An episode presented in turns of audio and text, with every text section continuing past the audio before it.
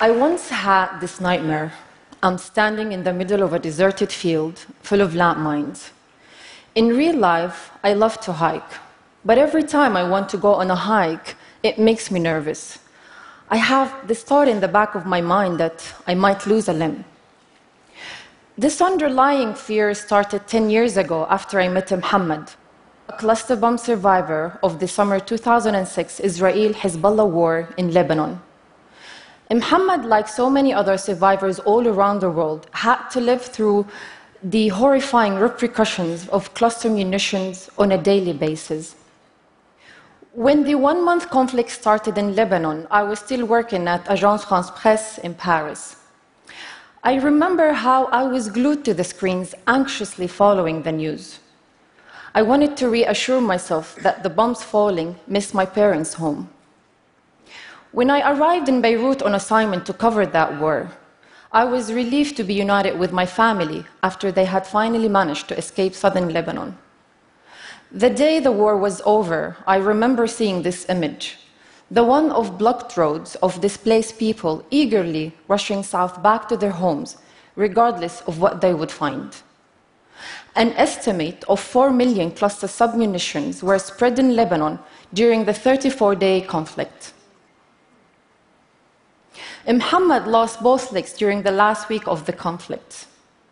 The fact that he lives five minutes' drive from my parents' home made it easier to follow him through the years. It was now almost 10 years since we first met. I saw the young boy who had to endure a physical and emotional trauma. I saw the teenager who tried to offer his friends tattoos in return for a set fee of $5. And I know the young jobless man who would spend hours surfing the internet trying to meet a girl who might become his girlfriend. His fate and the effects of losing his legs are now his daily reality. Survivors of bomb trauma like Muhammad have to deal with so many details that never occur to us. Who would have imagined that so many daily tasks we do or take for granted, such as going to the beach or even picking up something from the floor, would become sources of stress and anxiety. Well, that's what eventually became of Muhammad due to his inflexible prosthetic legs. Ten years ago, I had no clue what a cluster bomb was, nor its horrifying implications. I learned that this indiscriminate weapon was used in so many parts of the world and continues to kill on a regular basis without distinguishing between a military target or a child. I naively asked myself, but seriously, who made those weapons? And what for?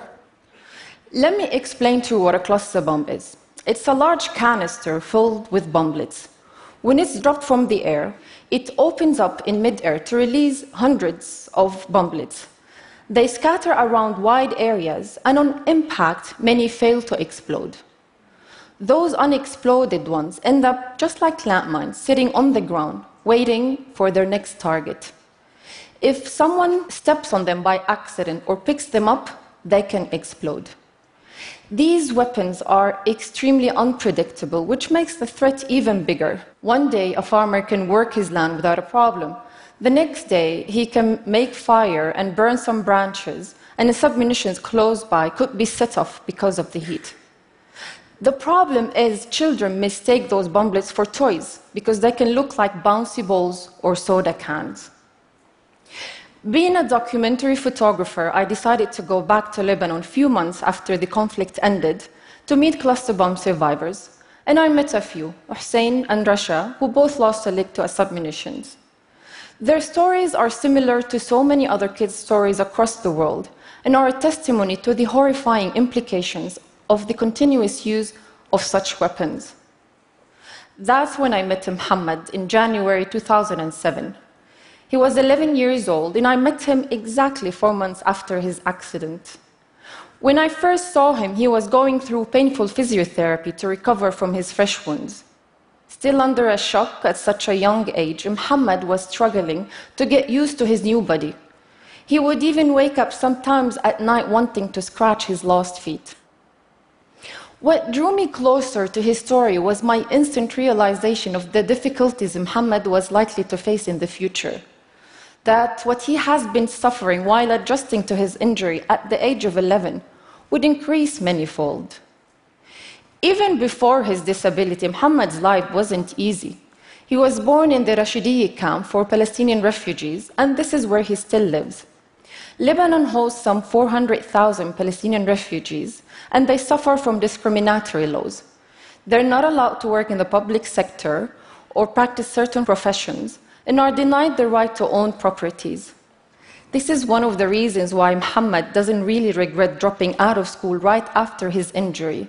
He said, What's the point of a university degree when I can't find a job to start with? Cluster bombs use create a vicious circle of impact on communities and not only on the lives of their victims. Many who get injured by this weapon drop out of school, can't find jobs, or even lose their jobs, therefore losing the ability to provide for their families. This is not to mention the continuous physical pain and the experiences of feeling isolated. These weapons affect the poorest of the poor. The high medical cost is a burden to the families. They end up relying on humanitarian agencies, which is insufficient and unsustainable, especially when injuries require lifelong support to the injured. Ten years after Muhammad's injury, he is still unable to afford proper prosthetic legs. He is very cautious with his steps, as a couple of falls over the years brought him embarrassment amongst his friends. He joked that since he doesn't have legs, some days he tries to walk on his hands. One of the worst yet invisible impacts of the weapon is the psychological scars it leaves. In one of Muhammad's early medical reports, he was diagnosed with signs of PTSD. He suffered from anxiety, poor appetite, sleep disturbance, and showed signs of anger. The reality is, Muhammad never receives proper help to fully recover. His current obsession is to leave Lebanon at any cost, even if it meant embarking on a hazardous journey along with refugees drifting towards Europe today through the Mediterranean. Knowing how risky such journey would be, he said, If I were to die on the way, it doesn't matter. To Muhammad, he is dead here anyway. Cluster bombs is a world problem, as this munition keep destroying and hurting whole communities for generations to come.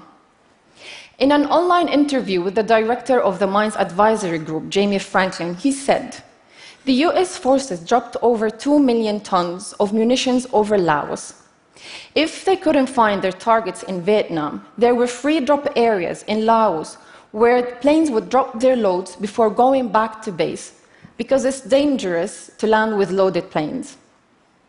According to the International Committee of the Red Cross, in Laos alone, one of the poorest countries in the world, 9 to 27 million unexploded submunitions remain. Some 11,000 people have been killed or injured since 73. This lethal weapon has been used by over 20 states during armed conflicts in over 35 countries, such as Ukraine, Iraq, and Sudan. So far, 119 states have joined an international treaty banning cluster bombs, which is officially called the Convention on Cluster Munitions. But some of the biggest producers of cluster munitions, namely the United States, Russia, and China, remain outside of this life saving treaty and continue to produce them, reserve the right to produce them in the future, keep those harmful weapons in their stockpiles, and even possibly use them in the future. Cluster bombs have reportedly been used most recently in the ongoing conflicts in Yemen and Syria. According to a research on the worldwide investments in cluster munitions producers by PAX, a Dutch based NGO, Financial institutions invested billions of US dollars into company that makes cluster munitions. The majority of these institutions are based in countries that have not yet signed the Convention on Cluster Munitions. Getting back to Muhammad, in one of the few jobs he was able to find was picking lemons. When I asked him if it's safe to work in the field, he said, I'm not sure. Research shows that cluster munitions often contaminate areas where agriculture is the main source of income. According to Handicap International research, 98% of those killed or injured by cluster munitions are civilians. 84% of casualties are males. In countries when these people have no choice but to work on those fields, they simply do it and risk it. Muhammad is the only male to three sisters. Culturally, he is expected to provide for his family, but he simply can't. He tried to have so many different jobs, but he couldn't keep any due to his physical disability and the less than friendly environment to people with disabilities, to say the least.